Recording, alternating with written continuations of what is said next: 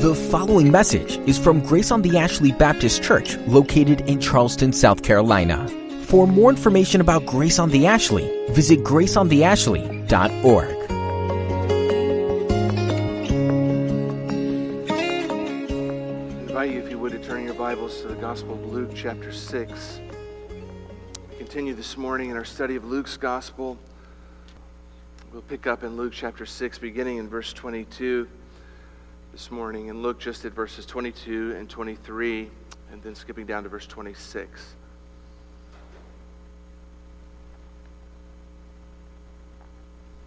While you're finding your way to Luke chapter 6, I know you uh, were blessed, like I was last week, by having uh, Harold Edwards come and, and bring God's Word. I, for those of you who were wondering, I did pass my physical fitness test last week. I was able to worship along with you via the live stream on my phone, and uh, so I'm good for another six months at least. But uh, I was blessed by, by Harold's message, and uh, we'll, we'll certainly have him back sometime. What a wonderful servant of the Lord. If you're ever in the Savannah, Georgia area and you're looking for a place to go worship, I commend to you Bull Street Baptist.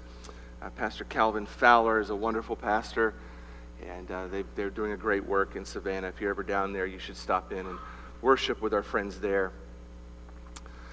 All right, Luke chapter 6, beginning in verse 22 and following. Listen to what the Lord says. He says, Blessed are you when people hate you, when they exclude you, and revile you, and spurn your name as evil on account of the Son of Man.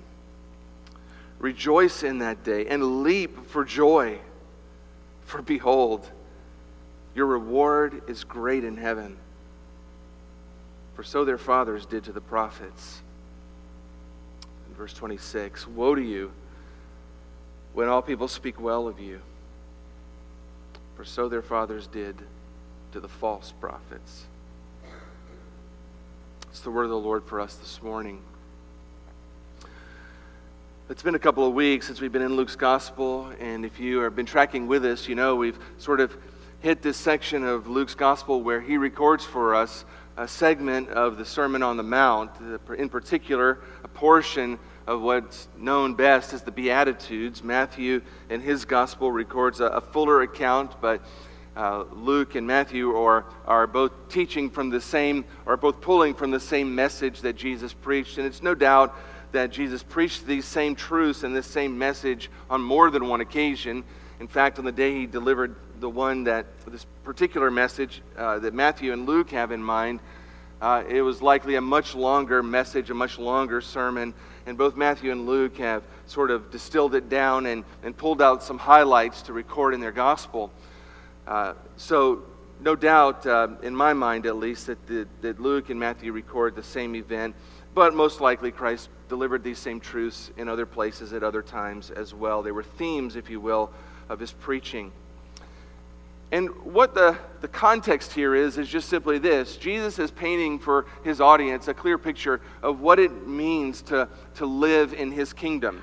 He's trying to illustrate for them or show them in vivid language the difference between his kingdom, the kingdom of God, and the kingdom of the world. And he's trying to show them the difference between citizens of his kingdom and how they live and how they think and how they operate, and citizens of the world and how they think and how they live and how they operate. And he's making clear that there is a distinction, that people who belong to him belong to a different kingdom. People who belong to him live a different kind of life. And when they live it according to his word in obedience to his truth, they will stand out from the world around them in some very clear and distinct ways that will be noticeable to the world around them.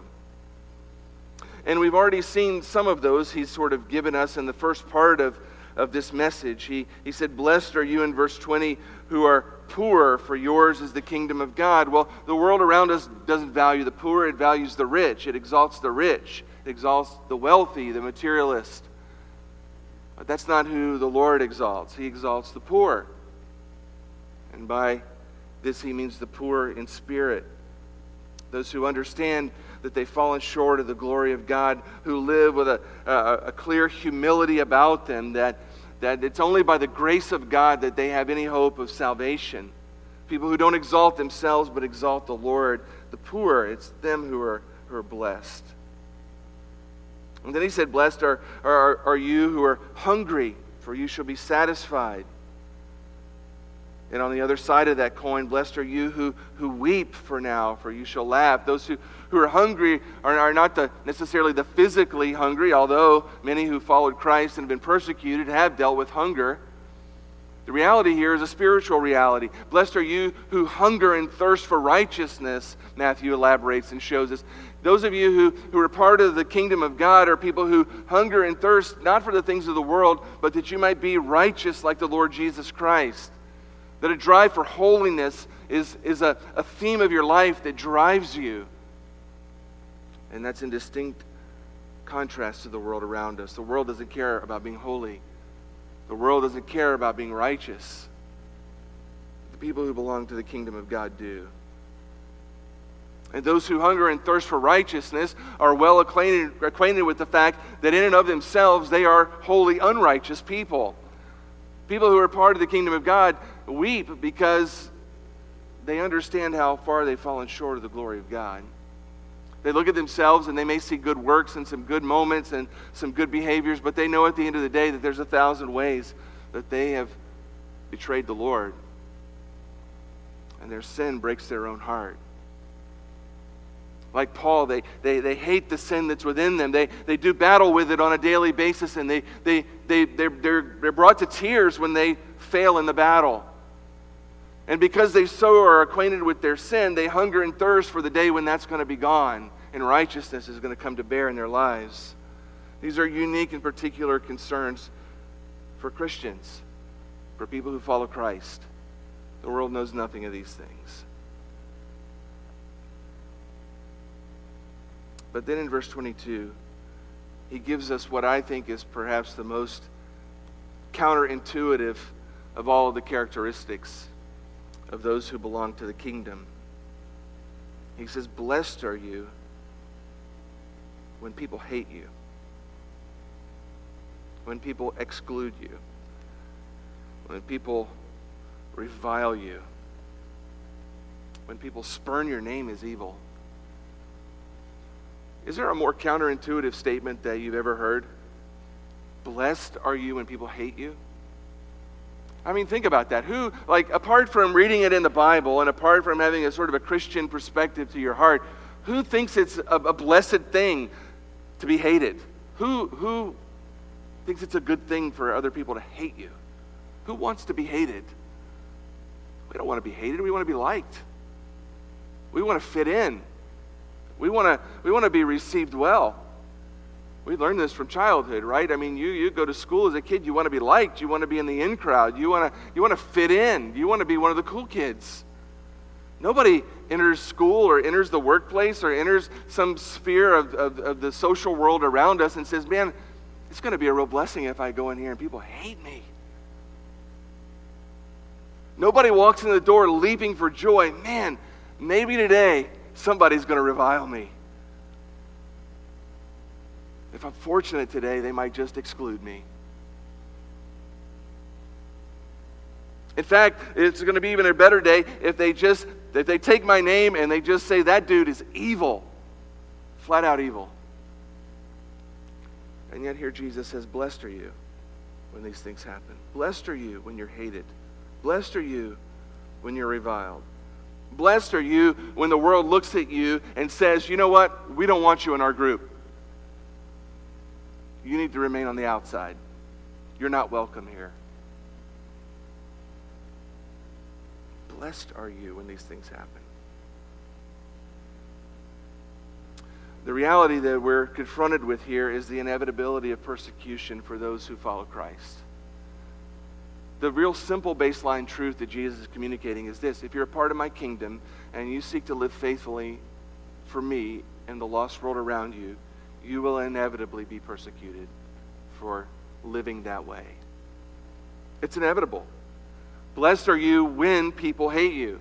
Blessed are you when you are excluded because of me. Blessed are you when people spurn your name as evil. These are the when there. It's not an if. It's not a, you know, in general, life is going to be great, and there may be, you know, if you're just, if you're one of those unfortunate people and you're in the wrong place at the wrong time, you might one day just have somebody not like you because you're a Christian. That's not the issue. It's not an if statement, it's a when statement. When you live for me in the world, when you obey me in the world, when you follow me in the world, there are going to be times when the world's going to hate you for that. When people are going to come against you because of that. When you're not going to be welcomed into some places and with some people because of that. The life that's lived according to the values of the kingdom of God is inevitably going to come into conflict with lives that are lived according to the values of the world. That's just the reality of the matter. There will be times when our faith invites persecution. This theme is echoed throughout the New Testament. Matthew 24, verse 9, Jesus is, is looking down the sort of the timeline of history at the end of times, and he says this. He says, Here's what's going to happen when things start coming to a conclusion in this world. He says, They will deliver you up to tribulation, they'll put you to death and you'll be hated by all nations for my name's sake. As the world begins to wind towards its conclusion, what's going to happen is persecution and hatred and exclusion for the people of God is going to continue to rise and it's going to continue to ramp up more and more and more until at the very end it's literally at a fever pitch. It's not a possibility, it's a fact. In 2 Timothy chapter 3 verse 12, Paul writes to Timothy and he says this very clear statement, indeed, all who desire to live a godly life in Christ Jesus will be what? Persecuted. How many people are included in the word all? Do you fit under that word all? In John chapter 15, verse 20, Jesus said, Remember the word I said to you. A servant is not greater than his master. If they persecuted me, they'll also persecute you. 1 John chapter 3, verse 13. John writes, Don't be surprised, brothers, that the world hates you. Don't be surprised when this happens in your life, when you're navigating in the world and you're, and you're living your life in your workplace and you're living it in your family and you're living it in the social sphere in which you exist, when you're just going about your normal life, do not be surprised when persecution comes into your life. Don't be shocked. Don't be set back as though some weird thing has happened to you. It's coming, and it's inevitable he gives us some, some sort of uh, descriptions here of the nature of the persecution we ought to expect uh, hatred, exclusion, revilement, spurning our names as evil. There are going to be people who hate you because of faith in Christ. Do you realize that? There will be people who hate you. It's very possible that there are some people in your world right now that hate you because of your identification with Christ. There are going to be people that you'll run across in places in your life where you're going to be left out and excluded because you seek to live for Jesus in a world where people say, You're not welcome here. We don't want to be with you. You need to find somewhere else to go. There are going to be places in the world where, if you live as a faithful Christian, people are going to label that evil and reject you. You don't have to look hard around the world to find places where that's the daily experience of Christians right now. You don't have to look hard in our own culture to see examples of where these things are beginning to bubble to the surface.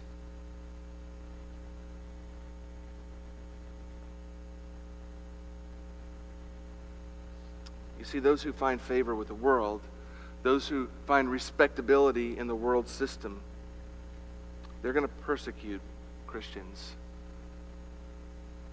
And it comes from a, a, a, several different places, particularly in our culture. You'll see it coming from the political establishment. The political establishment around us is driven by things like pride and power and greed and lies. People who live and breathe and swim in that sea of politics largely are people who are prideful and power hungry and greedy and liars. That's just the reality of the matter. In contrast to that, Christians value things like humility and generosity and truth. Christians have an allegiance to the Lord Jesus Christ that is, that is a higher allegiance than any allegiance to any party or any politician or any movement. And because our allegiance to Jesus trumps our allegiance to a politician or to a party or to a movement or to a group, it invites from that world persecution. Because Christians refuse to compromise on sin. Politicians will reject Christians. Because in politics, everything is up for compromise. Politicians can't understand why Christians will stand in the world around us and say abortion is evil. I don't care who supports it. I don't care who votes for it. I don't care who says it's good and it's a blessing. It's not, it's evil. The word of the Lord says so. God values human life. Politicians don't like people to say things like that. They like everything to be negotiable. Because Christians refuse to call evil good and good evil, they'll be rejected by the political sphere. Because you have to do that kind of stuff to survive in politics.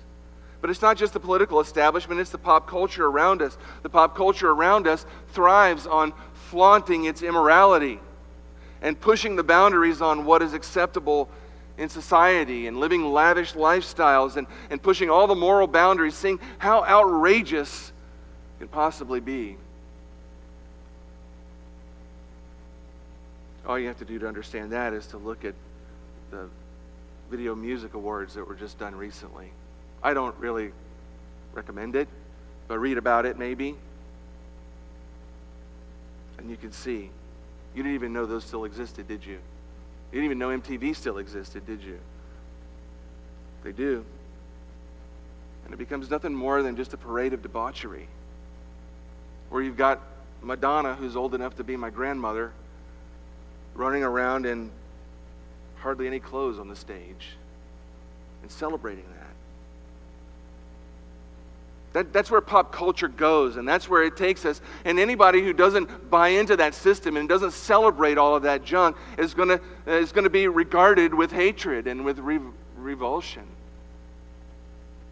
When you don't celebrate what, what the pop culture celebrates, you're labeled a bigot and a hater. You're labeled dangerous. You're called evil.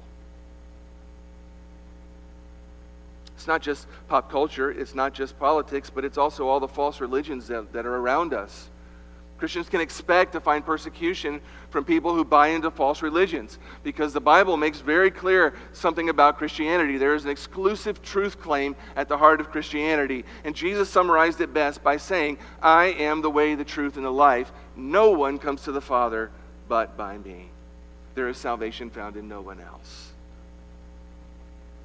Take that message out into a world that wants to embrace pluralism, that wants to desperately say that all roads, all religious paths lead to the top of the same mountain and get to the same God. Take that out into a world where people are devoted to their false religion and say to them, Your religion is a religion of demons and it will condemn your soul to hell, and your only hope is the Lord Jesus Christ. And I guarantee you, that message will bring persecution, it will bring hostility, it will bring hatred. Jesus says, Blessed are you when you're hated, when you're excluded, when you're persecuted. If you contrast that just for a moment, what Jesus says here, if you just sort of con- contrast that with what you hear in the world, around us as far as the, the Christian world and how the Christian world largely presents Jesus to the lost. You hear from the prosperity gospel world what you come to Jesus, he's going to make you rich and he's going to make you wealthy and he's going to give you all the things that you've ever wanted materially. That's how you're going to know that you're blessed by God. you're going to be rich and you're going to be wealthy and you're going to have all the desires of your heart. Does that sound to you like blessed are you when people hate you? Blessed are you when people exclude you?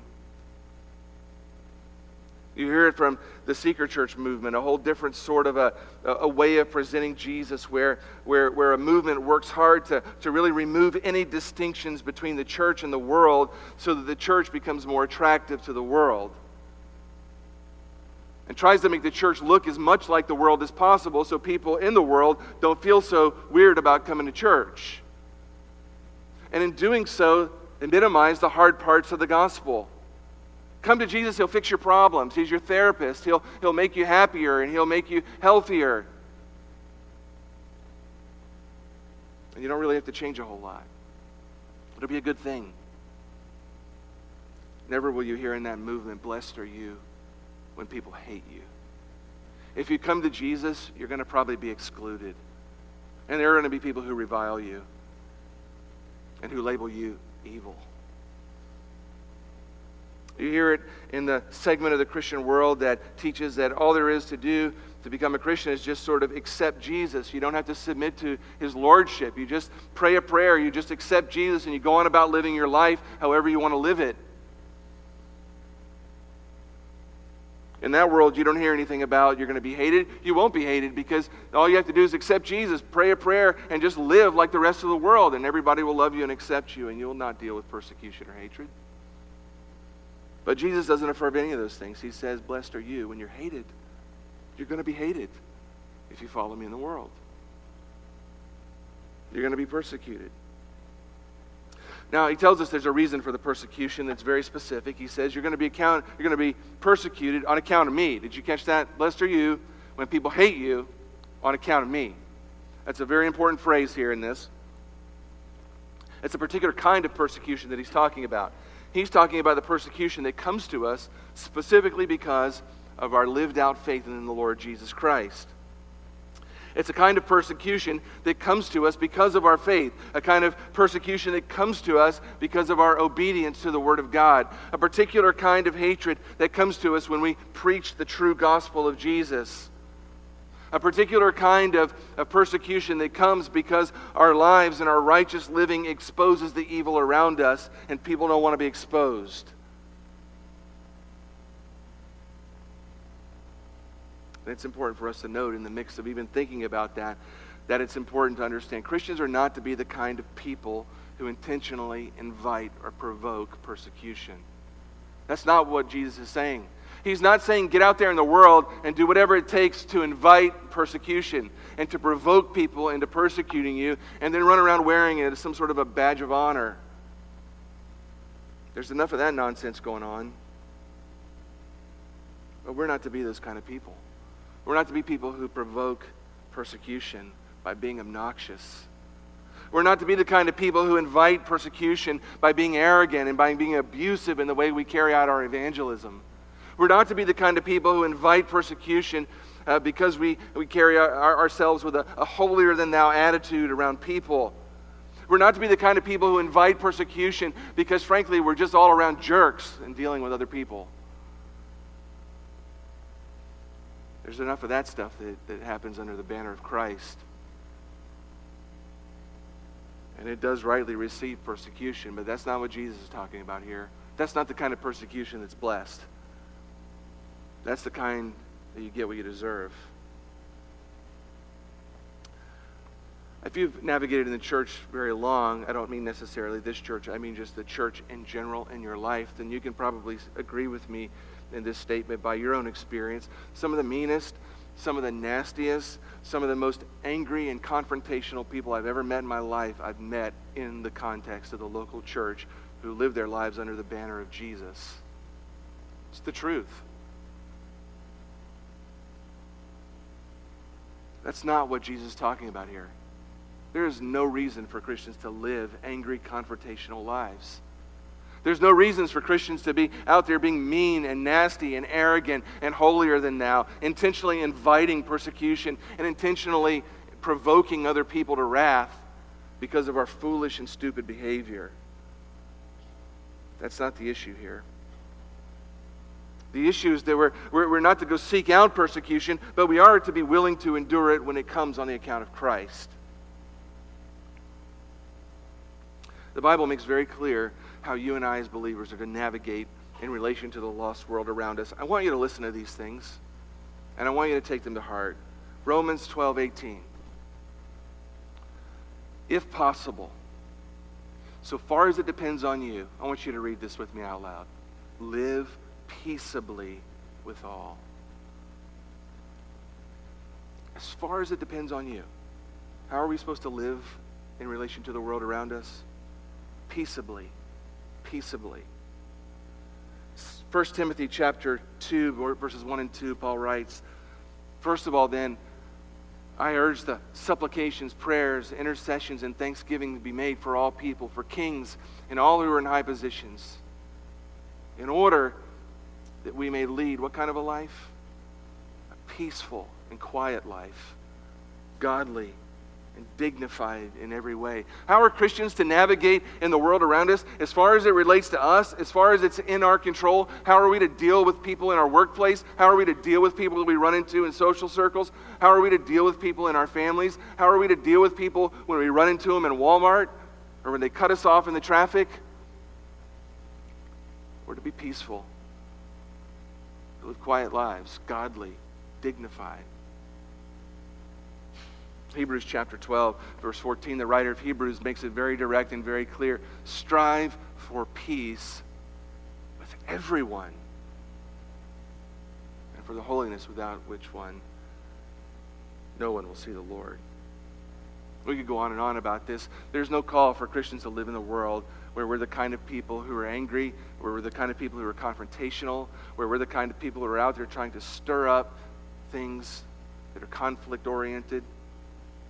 No. As far as it is in our control, as far as we have control over the circumstances, our job as believers in the world is to live peaceful lives. It's to be at peace with people, not in conflict with people. It's to be a blessing to people and lift them up and encourage them, not provoke them or incite them to anger. We're to strive for peace. We're to work hard to live peaceably with everybody. We're not to be argumentative. We're not to be confrontational. We're not to be obnoxious. We're to be godly and dignified and peaceful. Let me just pause and ask you a question this morning. Is that how your life is marked? If I were to, to interview the people who intersect with you more often than I do, would they say she's a, she's a peaceful lady? I like being around her. Would they say, man, that guy works hard to, to keep everything on the level? Or would they say, no, no, she's argumentative. He's always saying something that provokes somebody.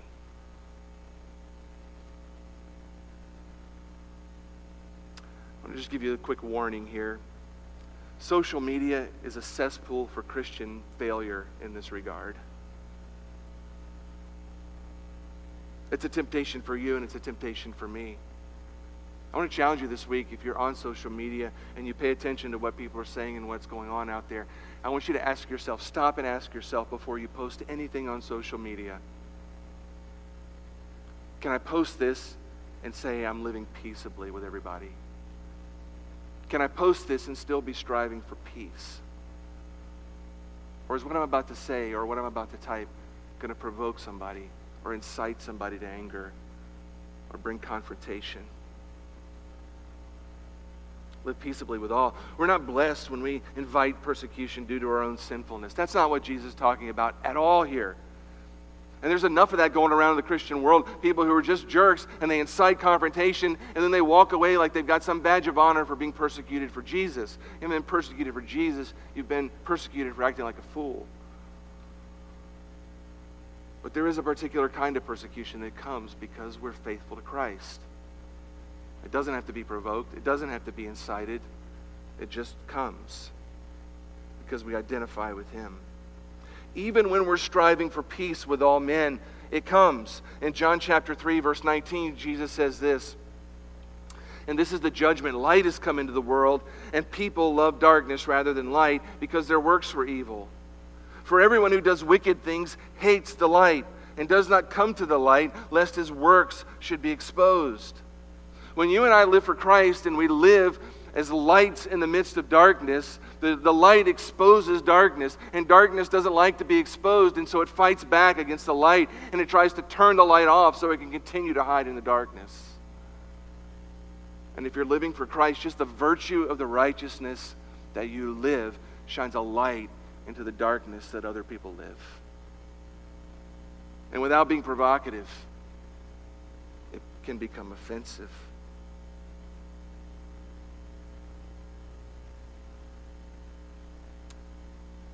But it comes a, it's, it's offensive not because of us, but because of Christ who's in us. When the world comes at us and hates us because of our faith, they don't hate us because of who we are, they hate us because of who He is. And we just happen to identify with Him. Jesus said it this way in John 15. He said, verse 20, Remember the word I said to you, a servant's not greater than his master. If they persecuted me, they'll also persecute you. If they kept my word, they will also keep yours. But all these things they will do to you on account of my name, because they do not know him who sent me. Jesus says to his disciples, and every disciple who follows after him, people are going to come after you, and they're going to come after you with hatred and, rev- and revulsion and all of these things, not because of you, but because of me. It's not personal to you, it's personal to me. They've rejected my Father and they've rejected me. And so when they, you represent me in the world, they're going to hate you just like they hated me. Listen, you and I, we can avoid all persecution if we want to.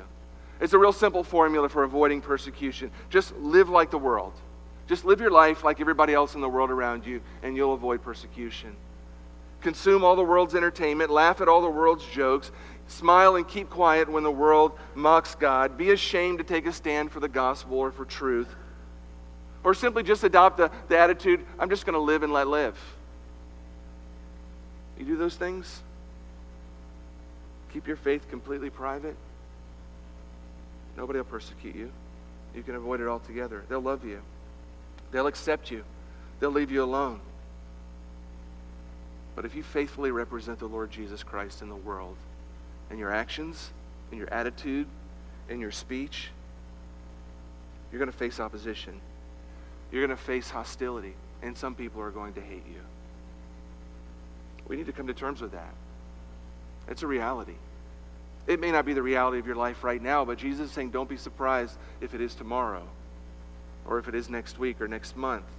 He said, in fact, persecution is a blessing. Blessed are you when people hate you and do these things to you. Blessed. How, how is it that, that these things can be a blessing?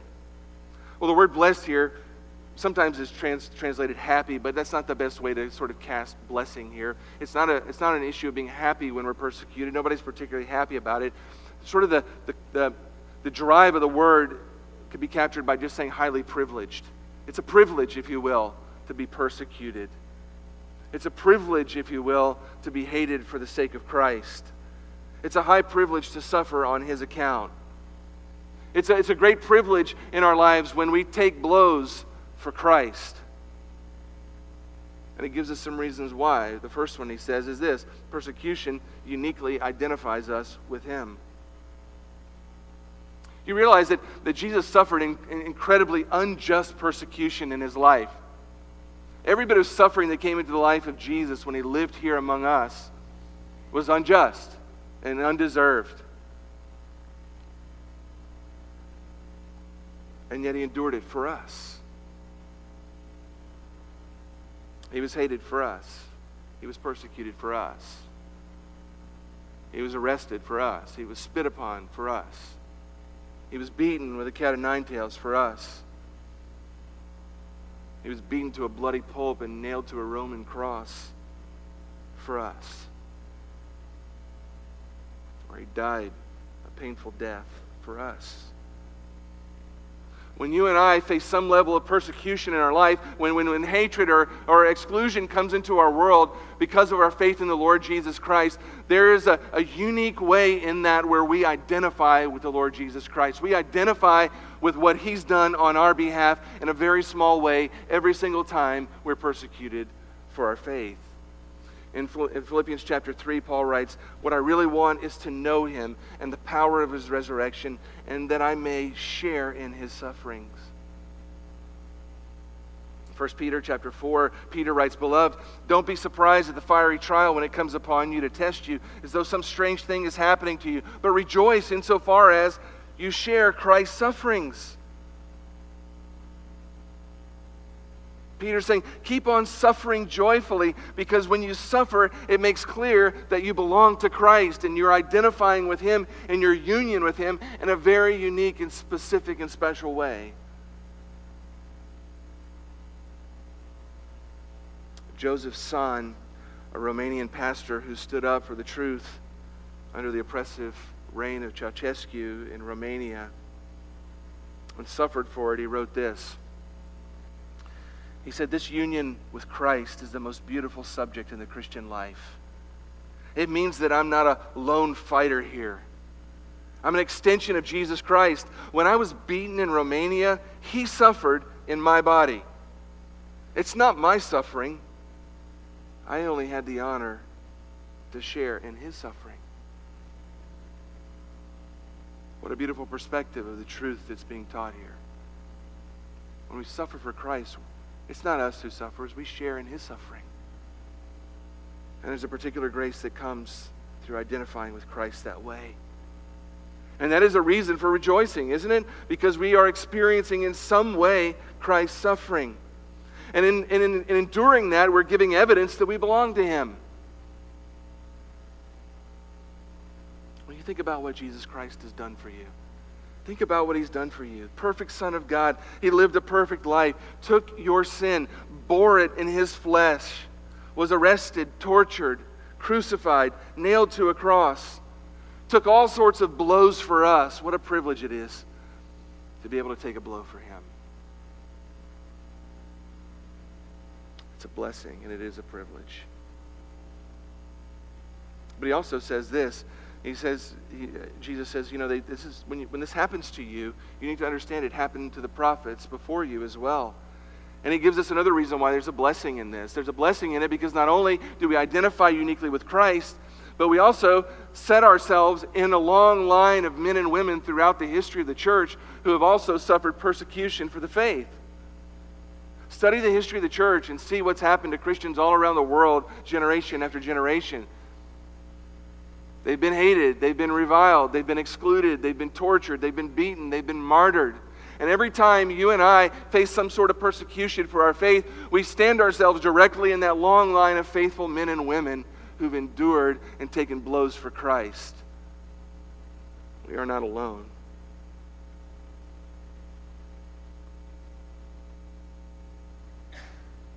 But he says one other thing. He says persecution brings a great reward in heaven.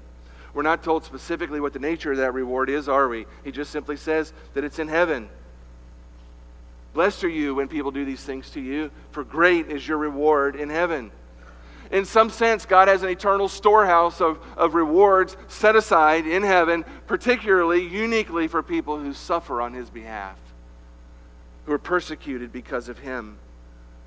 And Jesus is saying, listen, you need to understand the world is going to at, time reject, at times reject you. You're going to face rejection, but God rewards.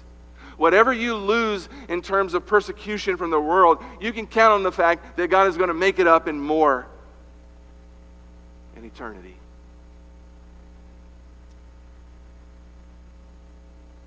In order for you and I to be able to endure persecution in a way that honors Christ, we have to have an otherworldly perspective. We have to be living for the things of eternity, not for the things of the world.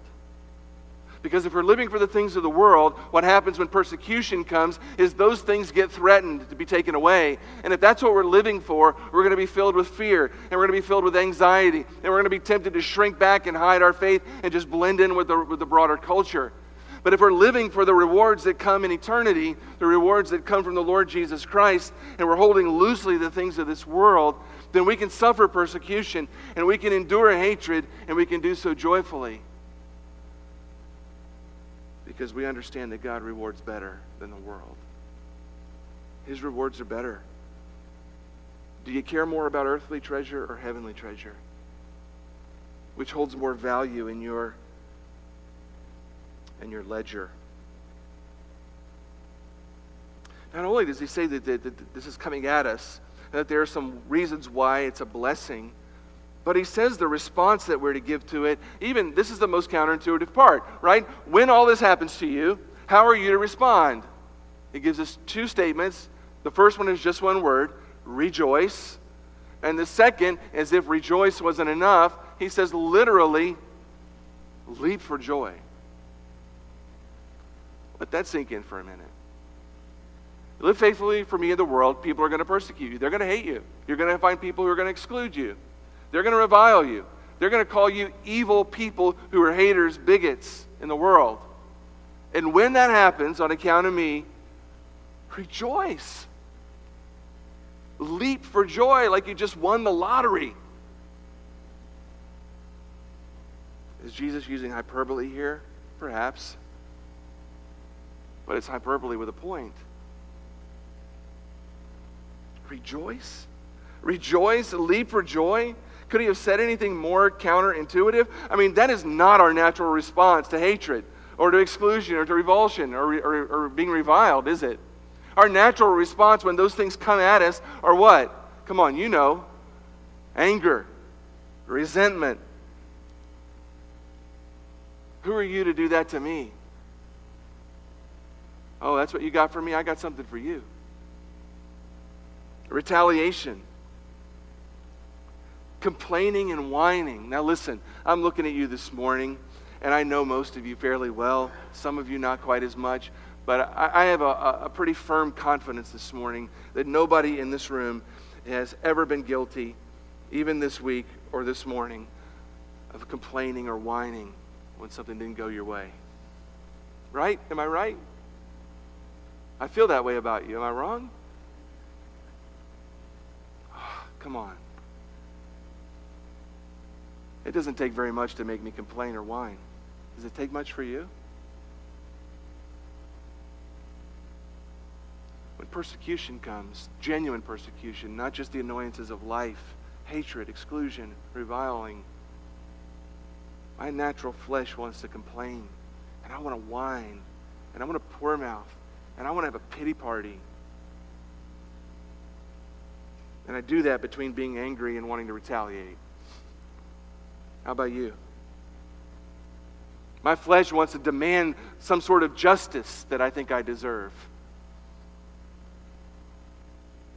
All of those are fleshly responses. Jesus says, the people who belong to my kingdom don't respond to persecution that way. They are to rejoice, to leap for joy.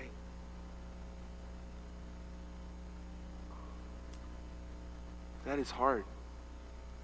That is a hard thing to comprehend. Actually, it's not a hard thing to comprehend, it's just a hard thing to do. It requires a change of heart, doesn't it? Because there's nothing natural about it. We see examples of it. I think of Acts chapter 5. I, I see the apostles, and they're, they're preaching the gospel, and they're, they're ticking off the high priest and the religious leaders who forbade them from preaching Christ. Because what's happening is they're preaching Christ and people are being redeemed. And they're being redeemed and they're setting aside their Jewish false faith of their day. And they're flocking to the gospel of Jesus. And because of that, the religious leaders are losing their power. And so, because of that, they hate the apostles they hate them. They're being hated and they persecute them. They arrest them. And in Acts chapter 5, they throw them in jail to try to shut them up and to stop them from being faithful to the Lord. The problem is, you can't keep God's apostles in jail when God has sent them out to preach the gospel because he'll do what he did in Acts chapter 5 send an angel down to bust open the door and get them out. And that's exactly what he does. And the next morning, they're right back out on the street preaching the gospel again. And the jailers come to the jail, and the doors are locked, but there's nobody in there. And they're all scratching their heads, going, What in the heck happened to these guys? And somebody comes along and says, Hey, those guys out there on the street, aren't those the ones that used to be in there? They're right back doing what they were doing before you arrested them again. So they get arrested again, and they get dragged back into the magistrate. And in Acts chapter 5, they're being held accountable for this. And Peter says boldly, We have to obey God not men. So in verse 40 and following, listen to what happens. When they called in the apostles, they beat them. Beat them to a bloody pulp. And they charged them not to speak in the name of Jesus. And they let them go. Then they left the presence of the council. And what were they doing? Rejoicing that they were counted worthy to suffer dishonor for the name. Worthy to suffer dishonor for the name of Jesus. If you flipped over in your Bible to Acts chapter 16, you have Paul and Silas going around doing ministry, and there's a they, they come across this, this young girl who's a slave, and she's possessed by a demon, a demon that was a spirit of divination that could that could tell things that would happen in the future. And so she had masters who were making bank off of her by predicting things that were going to happen. And she comes along and she's dogging Paul and Silas, and Paul casts this demon out of her, and it makes her owners livid. Their piggy bank just got destroyed. And so they seize Paul and Silas and they drag him to the magistrate. And in chapter 16, verse 22, here's what we're told the crowd joined in attacking them, and the magistrates tore their garments off them and gave orders to beat them with rods. And when they'd afflicted many blows upon them, they threw them into prison, ordering that the jailer keep them safely. Having received this order, he put them in the inner prison that's like the, the, the deepest dungeon in the prison. Fasten their feet in stocks. Can, what would you do if that happened to you? Can you imagine how would you respond to that? What kind of temptations would you face if you're just out there trying to, to, to, to spread the gospel and you get the, the dickens beat out of you, a mob attacked, and tossed into the inner dungeon of a jail? Well, verse 25 tells us what Paul and Silas did about midnight, they were praying and singing hymns to God. And the prisoners were listening to them. These men, beaten and bloodied and bruised, are in the inner dungeon. What are they doing? They feeling sorry for themselves? Are they, are they are yelling out angry, retaliatory things? They're singing hymns. It's midnight, and they got every prisoner in the prison awake they're in the inner dungeon and they're singing so loud they woke everybody up singing hymns. Probably brought some more hatred. In spite of what happened, these men were filled with joy. Filled with joy. You say, well, that's, that's, that's Paul. Those are apostles. I read again a portion of a book called Tortured for Christ. If you have not read it, you should. It's by Richard Wurmbrand. He's the uh, the, the one who began Voice of the Martyrs, a Romanian pastor who was imprisoned by communists, tells about his time in prison. A little excerpt for you this morning. He says this It was strictly forbidden to preach to other prisoners as it is in captive nations today. It was understood that whoever was caught doing this received a severe beating. A number of us decided to pay the price for the privilege of preaching, so we accepted their terms. It was a deal. We preached, and they beat us. We were happy preaching, they were happy beating us, so everybody was happy. The following scene happened more times than I can remember. A brother was preaching to the other prisoners when the guards suddenly burst in, surprising him halfway through a phrase. They'd haul him down the corridor to their beating room. After what seemed like an endless beating, they brought him back and threw him bloody and bruised on the prison floor and slowly pick himself up, pick up his battered body, painfully straighten his clothing, and say, Now, brethren, where did I leave off when I was interrupted? And continue his gospel message. Wurmbrand says, I've seen beautiful things. That's what it looks like to rejoice in suffering and in persecution.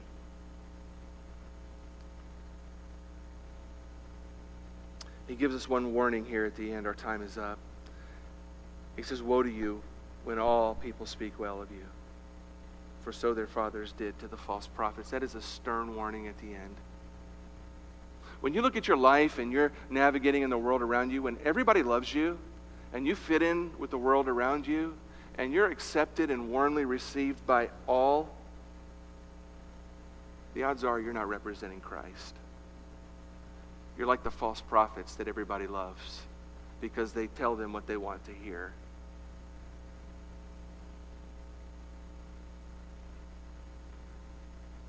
There's no shortage of that in the world for sure. No shortage of that. You can be popular. You can be well loved. Just don't represent Christ. Just keep your faith private. Just don't tell anybody about the gospel. Don't stand up for truth. Don't live in a way that makes clear to others that you belong to Jesus Christ and you'll be loved. You'll be accepted. You'll be received. But you'll be unfaithful to Christ. Let me ask you this question. Think about your own life. Are there any places in, the, in your experience where you're dealing with these kinds of things? If they haven't come, why haven't they come? Is it possible that you're not representing Christ in the world around you? Is it possible that you've just allowed your faith to, to sort of fade back into the backdrop of your life as a private thing that other people don't even know about? If that's the case, maybe this morning it just looks like repentance for you. You need to ask the Lord to help you be courageous and to live out your faith in a way that's clear and obvious.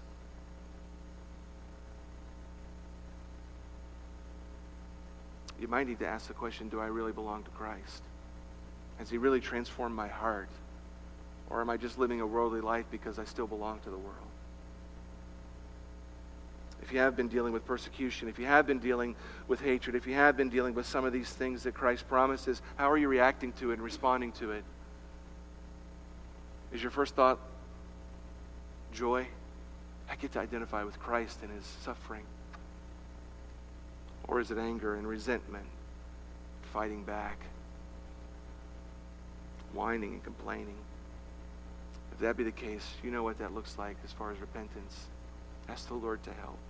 Let's pray that the Lord would help us to endure persecution as faithful soldiers of the cross. Lord Jesus, you endured so much for us. You took blow after blow after blow, not because you deserved it, not because you had earned it, but because our sin was being paid for in your blows. You were paying the eternal debt that we owed. You were taking the beating that we deserved. And you did it joyfully, and you did it willingly, and you did it because you loved us. Would you convince us this morning, Lord, that it is a great privilege to take blows on account of you? That when it happens, we're to rejoice because we get to share in your suffering, because we get to identify with you in a very small way that you've identified with us. Remind us that we stand in a long line of faithful men and women who stood up for the truth and paid a price for it. Give us courage, Lord, to live for you as lights in the darkness. Don't let us be afraid. Don't let us be cowards. Don't allow us to be overwhelmed with fears and anxieties, but help us to place our trust and faith in you and to find joy even, even when we're hated, even when the world rejects us. And Lord, we thank you that you reward better than anyone. And we long for the day when we see you face to face like our sister Teresa has now. And we hear those words, Well done, my good and faithful servant. Here's your reward. Help us, Lord, to live with another worldly perspective. Pry loose from our fingers the things of this world that we clutch onto so dearly. And give us courage and joy. We pray for Christ's sake. Amen.